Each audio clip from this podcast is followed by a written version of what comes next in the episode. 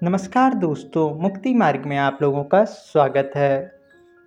आज का ये वीडियो हमने आपके प्रश्नों को लेकर बनाया है। अक्सर आप लोगों के मन में प्रश्न उठता है कि यदि हम योग करना बीच में ही छोड़ दें, हम ध्यान लगाने की कोशिश तो करते हैं, लेकिन कुछ दिन बाद फिर से वासनाओं में पड़ जाते हैं, कुछ दिन बाद फिर से प्रयास करने लगते हैं।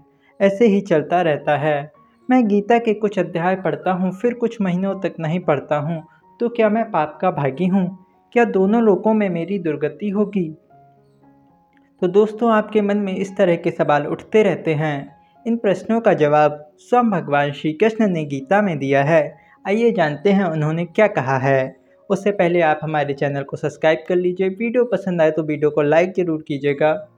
गीता के अध्याय नंबर छः में श्लोक संख्या सैंतीस में अर्जुन ने श्री कृष्ण से पूछा कि, हे कृष्ण यदि किसी मनुष्य का मन योग से विचलित हो जाए, असफल प्रयास करने वाला कोई श्रद्धा युक्त पुरुष जो भगवत साक्षात्कार की प्राप्ति के लिए प्रयासरत हो, लेकिन मन की चंचलता के कारण असफल हो तो उसकी क्या गति होगी? क्या वह छिन्न भिन्न बादल की तरह दोनों ओर से, यानी कि भगवत प्राप्ति से और भो, संसारिक भोगों दोनों से ही भ्रष्ट हो जाएगा? हे कृष्ण, मेरे इस संशय का अंत करें।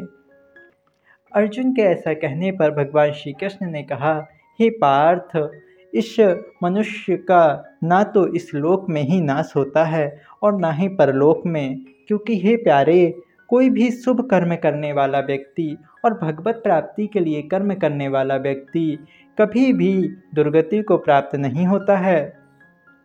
वह योग भ्रष्ट पुरुष वर्षों तक स्वर्ग को भोगने के बाद शुद्ध आचरण करने वाले विद्वान पुरुषों के घर जन्म लेता है। ज्ञानवान योगियों के यहाँ जन्म लेने के बाद वह मनुष्य पिछले शरीर में किए गए सतत्व बुद्धि योग के संस्कारों को अनायास ही प्राप्त हो जाता है।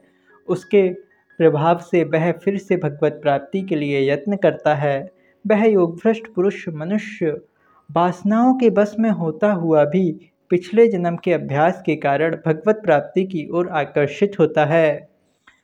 दोस्तों, अगर आपको वीडियो अच्छा लगा हो तो वीडियो को लाइक करें और इसी तरह के ज्ञानवर्धक वीडियो देखने के लिए, योग और भगवत गीता से संबंधित वीडियो देखने के लिए चैनल को सब्सक्राइब करें।